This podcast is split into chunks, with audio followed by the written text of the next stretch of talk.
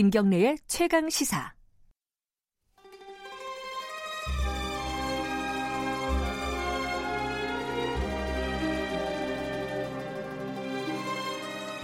네, 김경래 최강 시사 3부 시작합니다. 아까 2부 마무리하면서 발음이 꼬여가지고 급해가지고 네. 엄한 말씀을 드렸습니다. 제가 일부 지역국에서는 해당 지역 방송 보내드린다는 말을 지역 방송 보내드린다는 말로 끝내버렸습니다. 자, 아, 보수의 가치와 품격은 무엇인지 생각해보는 시간입니다. 보수의 품격 윤여준 전 장관님 오늘도 나와 계십니다. 안녕하세요. 네, 안녕하세요. 예. 오늘은 좀 복장이 편한 복장. 네, 어디 좀 식을 좀갈 일이 있었어요. 비가 오셔 비가 와가지고 어, 네. 좀 조심하셔야겠습니다. 네. 오늘은 어, 자유한국당 얘기를 좀 해보겠습니다. 아, 아, 말씀드리기 전에 뭐 윤여준 장관님 얼굴을 확인하실 분들은 유튜브 라이브로 들어오셔가지고 확인하시면 되겠습니다. 아, 유튜브에서 KBS 일라디오 검색하고 들어오시면 되겠습니다. 어, 지금 황교안 대표의 민생 대장정이 뭐 사실상 끝난 거죠. 공식 일정 끝났죠. 예, 주말에 네, 이제 네. 집회하면서 끝난 네. 것 같은데. 네. 근데 또 들어온다는 얘기는 없어요 아직은. 그렇죠? 아 국회요? 예. 예. 들어갈 생각이 없어 보이잖아요.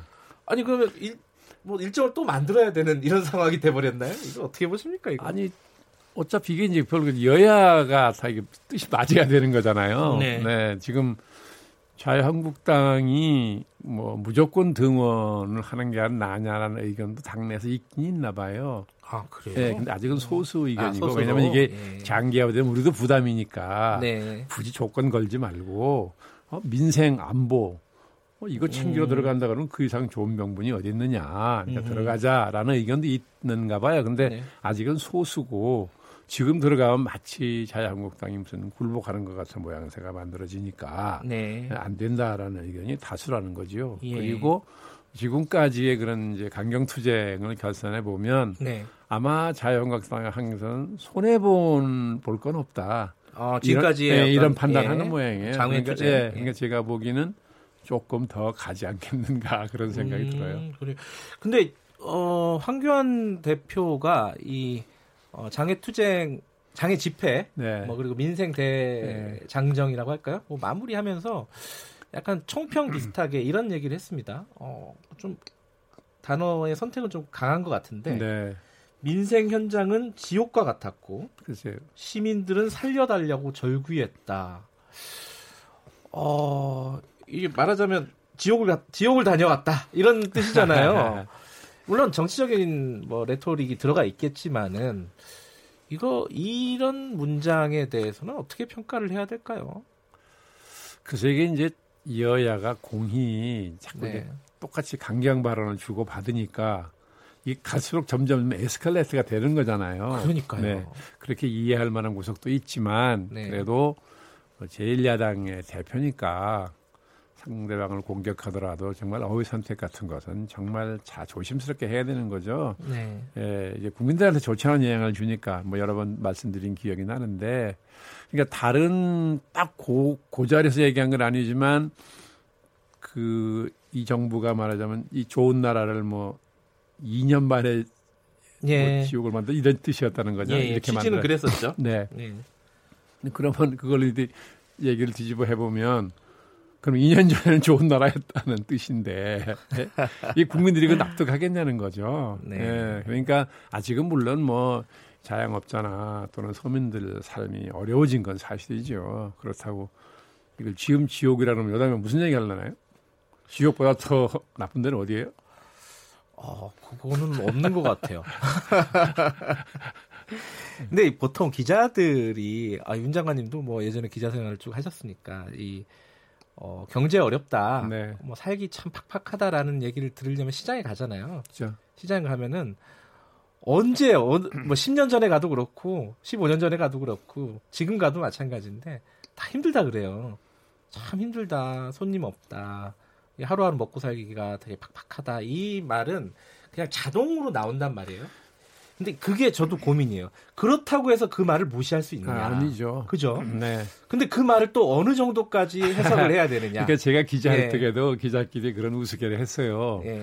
야, 맨날 추석 때 뭐 부정 그러니까 경기 취재해 가 보면 예. 늘 작년보다 못하다고 했다. 이게 벌써 한두 해가 아니니까 지금쯤은 다 파산했어야 되는 거 아니냐? 예. 그런 우스갯소리를 기자 때 한 기억이 나는데, 네. 예, 그러나 아, 지금 인생은 정말 어려운 건 사실인 것 같아요. 제 네. 주변에도 그 힘든 사정을 얘기하는 거 들어보면, 네. 예, 그리고 시내 나가봐도 그죠 한동안 그 경기가 좋을 때는 그죠 번창하던 가게들이 다 임대를 새로 한다는 소문이 네. 많잖아요. 강남에도. 예. 네, 그걸 보면 정말 경제가 어려운 건 정말 사실인 거죠. 음.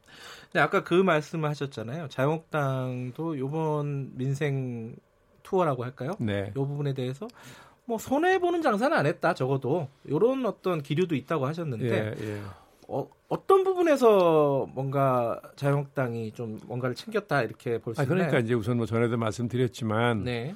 어, 당이 상당 기간 동안 이제 막 지지멸렬한 상태로 오면서 그 지지 세력이 다 흩어진 면이 있었거든요. 근데 그 지지 세력을 거의 이제 다시 회복을 결속시키는 이제 성공을 했다고 보는 거죠. 구심력. 예. 네, 그러니까 이제는 뭐 외연 확장을 할래도 고정 지지층이 일단 기본이 돼야 되는데 네. 이게 흩어져 있었던 거니까 네. 그런 점에서는 뭐 성공했다고 보는 거겠죠. 음흠. 근데 이제 언제까지나 그럼 이렇게 갈 것이냐. 네.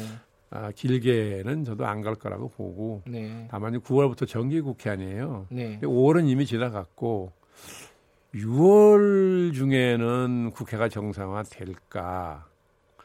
지금 같아서는 장담하기는 어려워 보이는데, 예, 그래도 일단 지금 여야 간에 뭐 감정의 골도 깊어지고 거리가 멀어질 때는 멀어졌으니까 네.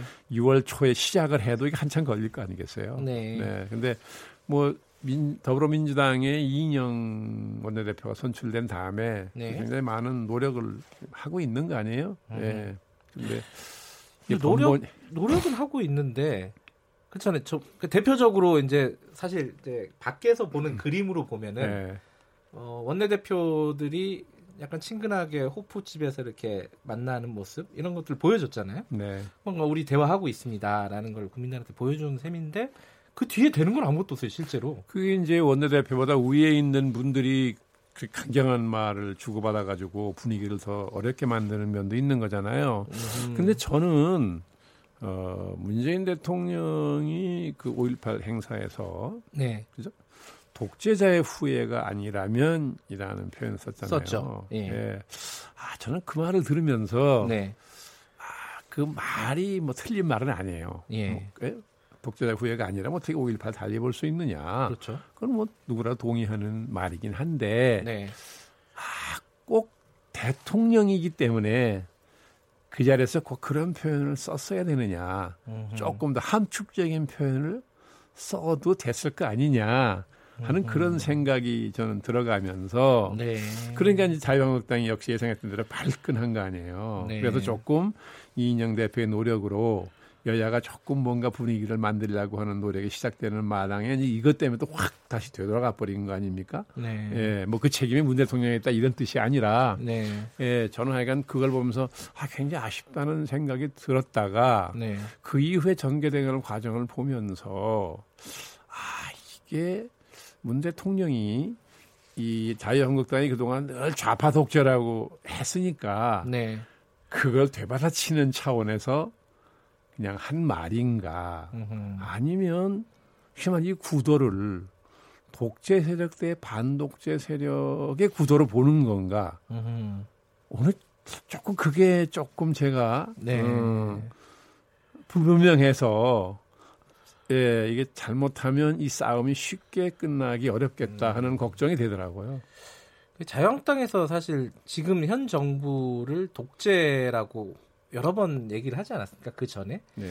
거기에 대한 뭐 일종의 대답의 측면도 있지 않을까. 글쎄 저도 이제 처음에 그렇게 예. 그렇게 해석을 했어요. 예, 예 그랬는데 아, 그렇다면 그걸 굳이 음. 뭐 다른 여당 뭐 중진이라 모르겠는데 예, 국정의 최고 책임자인 대통령이 꼭 그런 표현을 썼어야 했을까? 예, 저는 좀 그런 아쉬움이 있더라고요. 근데 뭐 어찌 됐든 말씀하신 대로 대통령의 발언도 있고 또 황교안 대표라든가 아니면은 뭐 나경원 원내대표의 되게 강경한 지금 네. 발언 수위들을 네. 보면은 네. 당분간 좀 쉽지가 않겠다라고 말씀을 하셨잖아요. 근데 당장 이제 6월도 국회가 만약에 이 네. 상황으로 네. 닫혀버리면은 네.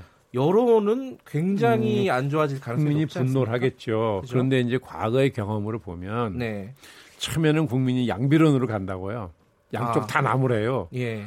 더 가면 결국은 대, 통령과 여당한테 더 책임을 더 크게 묻는 아, 여론의 있어요. 흐름이 그런 그렇습니다. 과거에 보면 번번이 음, 그랬거든요. 네. 그러니까 아마 자유한국당이 그것도 지금 생각하고 있을지 몰라요.